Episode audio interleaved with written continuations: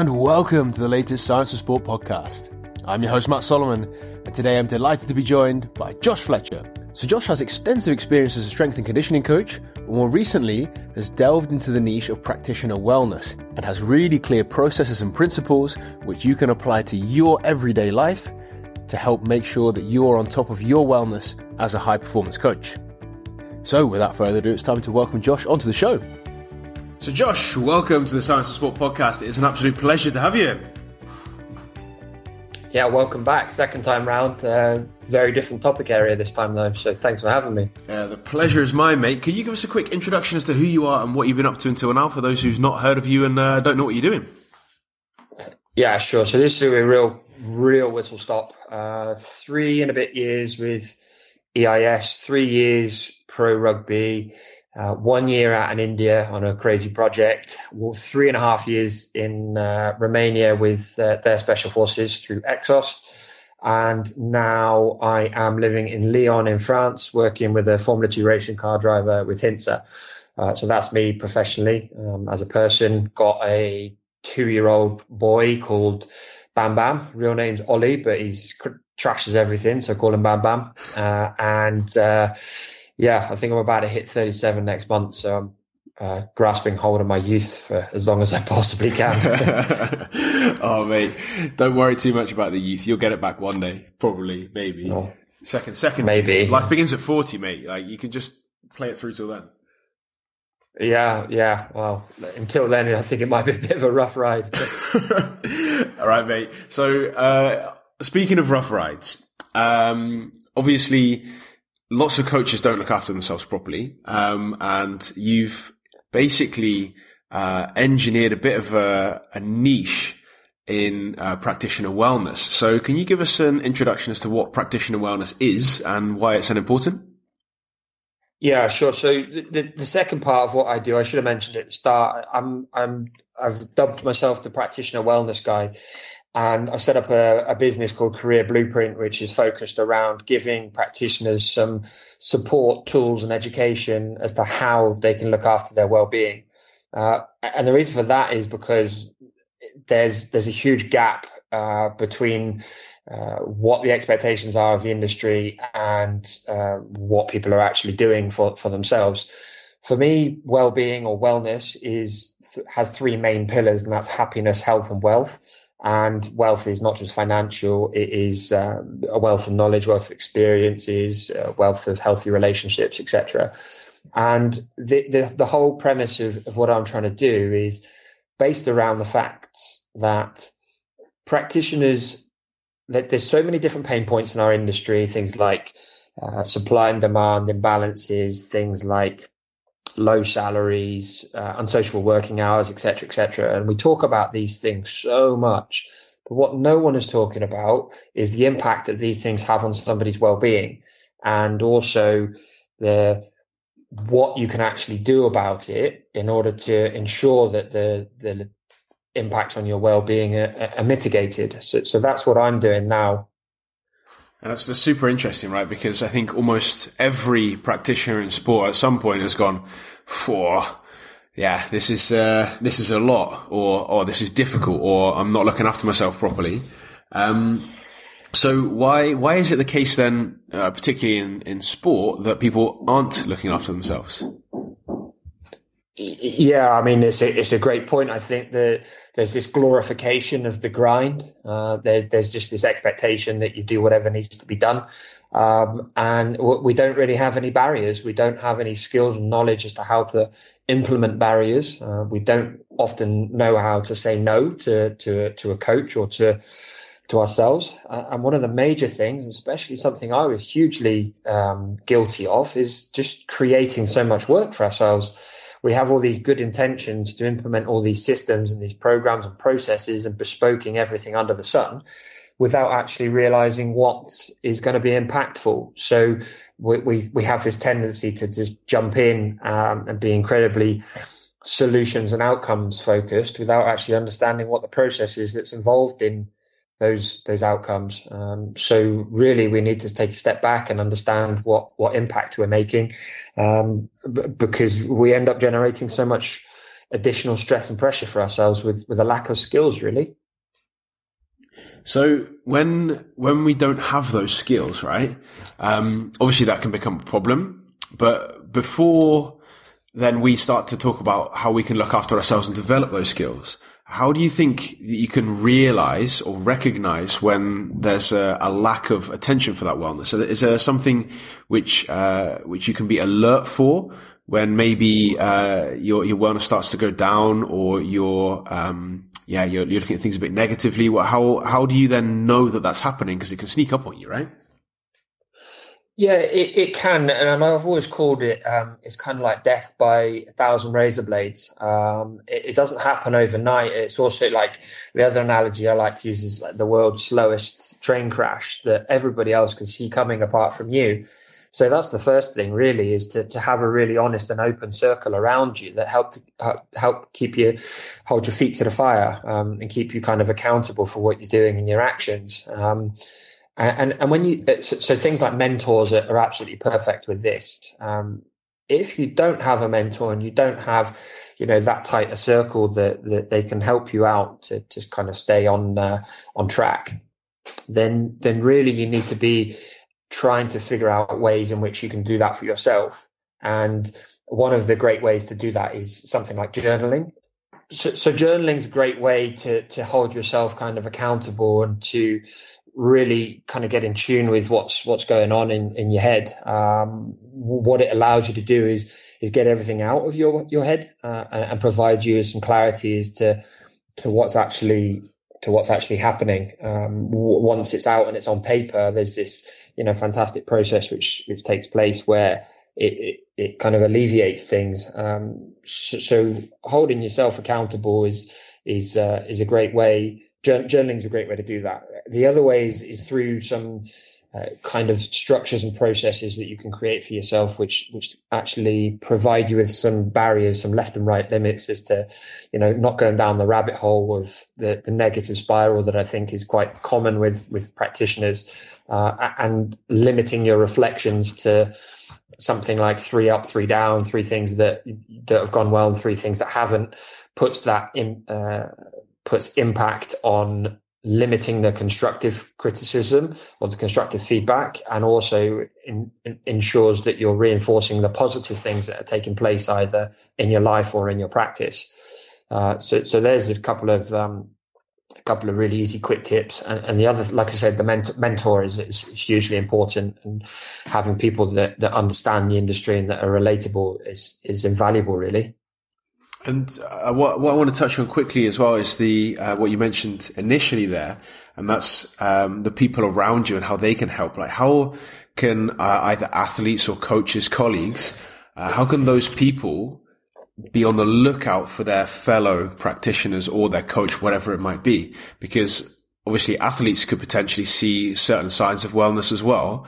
Um, what should they be on the lookout for? Yeah, I, I think it's um, you have a responsibility for yourself to create an environment where people are able to talk openly about these things. Uh, I, I, think if you're if you have colleagues or you have friends or you have uh, even your athletes, it's it's letting them know that it's all right to say you're not okay uh, letting them know that it's all right to say that you're struggling with a certain thing and, and, perhaps showing that little bit of vulnerability to people. Uh, we do have a tendency to, to want to hide it or guard it from our athletes. And, and, and I can totally relate to that.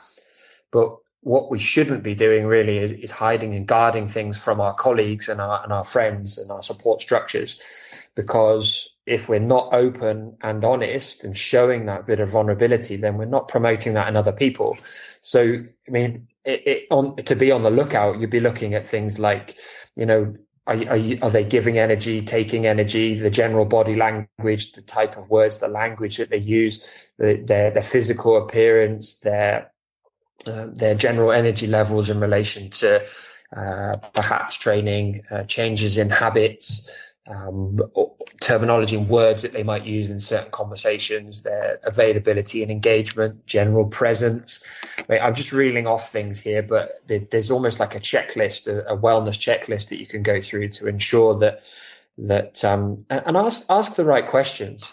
So instead of asking how are you, saying you know how's it going for you, like how is your work, how, how's everything in your personal life at the moment, and don't be afraid to ask something that's a little bit probing, and, and especially if you set up a relationship with someone that you can be open and honest about your yourself, then a lot of people are, are quite open to to uh, receiving that information and supporting you as well. I can certainly, uh, I can certainly understand that when you open up a little bit and you give them that little bit of uh, of extra uh, information, that you can certainly both benefit from that as well. And though the relationship only becomes stronger, um, obviously, maybe people might want to be careful about how they deal with athletes, but with colleagues, I'm sure it's uh, it's certainly some good advice to be able to share certain piece of information to to help yourself feel better about what you're doing. So I think that's uh, that's some superb advice. Um, and when it comes to then actually improving your wellness as a practitioner, how can you go about that? Because obviously it sounds easy, right? It, it, sounds like all you have to do is be like, right, just go to the spa and, uh, and have a chat to someone. Um, but it's more difficult than that. How do you then go about as a practitioner forming some kind of structure where you can improve your wellness and become happier and healthier? Yeah, I mean, it's it's a great question, and the reason why it's a great question is because what works for Boris doesn't work for Doris. No two individuals are the same, so your your wellness and your well being is bespoke, and that's why I'm I'm encouraging people to create their own system and structure, but based on some sound principles. Uh, it, it is it's not um, there's a stigma around mental health and there's a stigma around well-being. In our industry it's not sexy yet. It's not cool to talk about your well-being and it's not cool to talk about not being all right all the time. But ultimately it, it's totally normal. And the, and the goal really is to is to normalize things. Um, so I, have gone off on a bit of a tangent there. Well, just remind me of that question. Sorry. But basically, how can you start to structure this? How can you then, uh, if you think that maybe your wellness is, is down or you want to um, look after yourself a little bit better, how can you then start to um, implement some tactics or techniques to make sure that you're then going about this in, a, in an organized way? Yeah. Okay. That was it. Yeah. Cool. So it, basically, you, you it's the same with any element of health or fitness that you want to be keeping tabs on it and keeping it up because it's easier to uh, keep hold of it than it is to attain it. Uh, and so, like I say, the the the journaling is is a huge way that a lot of people are actually go to therapy or therapists. Uh, unfortunately, there's still a bit of stigma attached to that, but I, I don't really understand why. Um, it's it's much uh, an ego issue that's um, that's preventing us from and, and that armor that we seem to put on in our industry. But when you can take that armor off and, and you can hold yourself accountable and have some some really healthy kind of internal dialogue and conversations about right where, where actually where am I right now and why? And what what am I what am I actually doing in with relation in relation to my happiness health and wealth? Like where is it right now?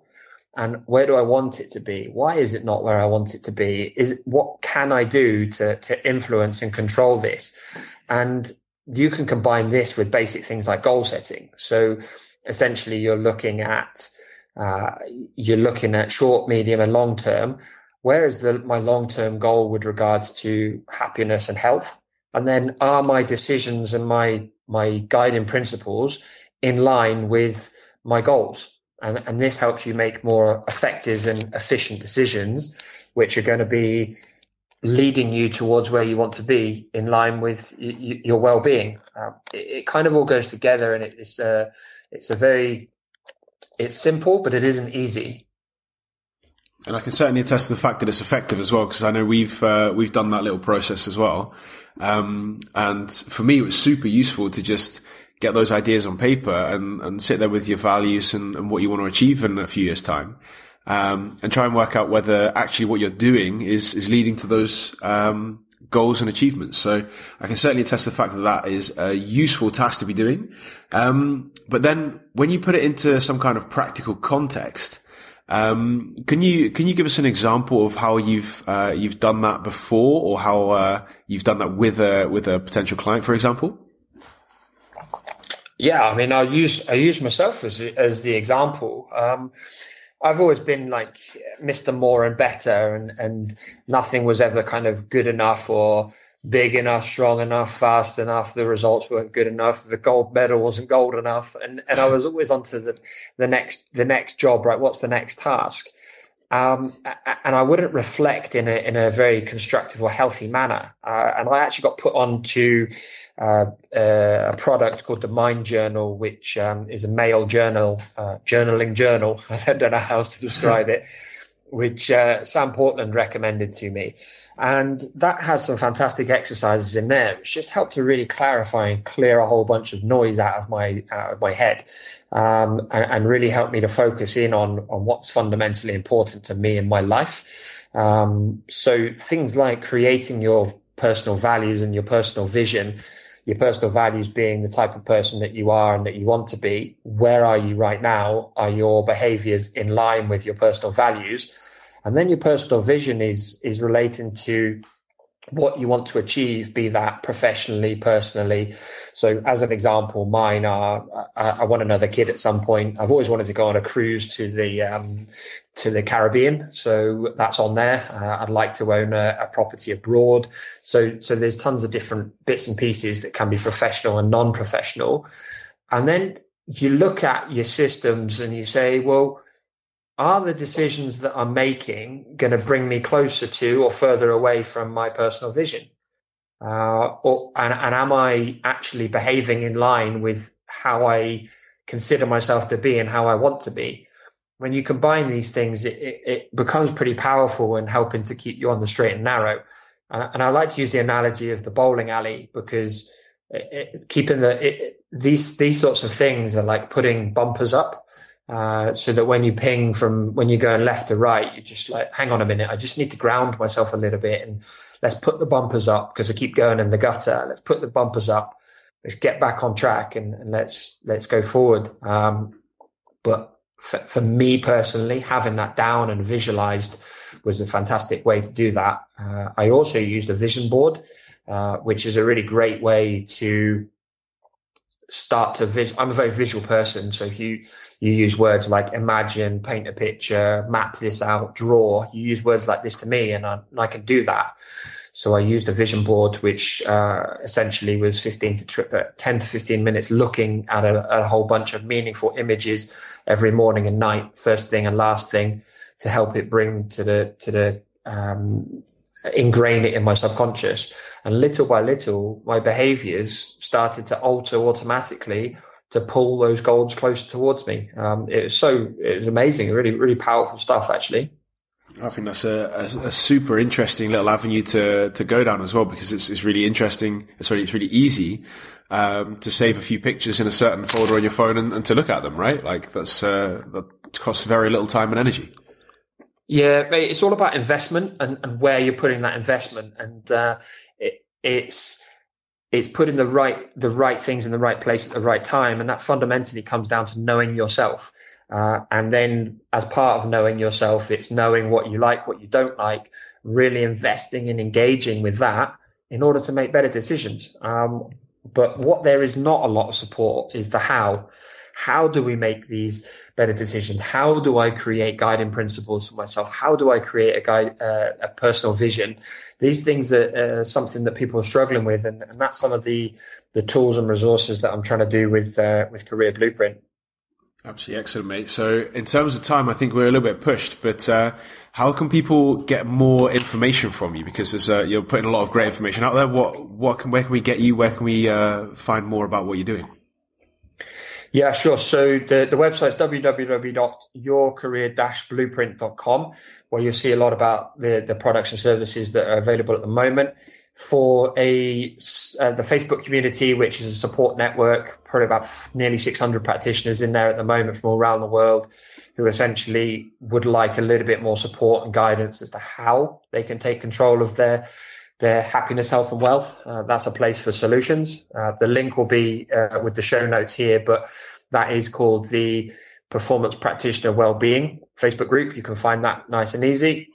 And then uh, face, uh, sorry, Facebook, Instagram is Career Blueprint, Twitter, uh, Coach Blueprint One because Career Blueprint was taken. oh, you've been robbed there, mate. Harsh. Yeah, yeah. And in terms of the, the journal that's been released, um, there's also an option to to get a, a, little code on that as well, isn't there? Yes, there is. So Science for Sport have very kindly agreed to uh, put a competition together, and uh, I'll be giving away three journals for the listeners. Uh, so the entry requirements and a little bit about the competition again will be in the probably in the show notes, I think. Yeah. And the code is fifteen percent off.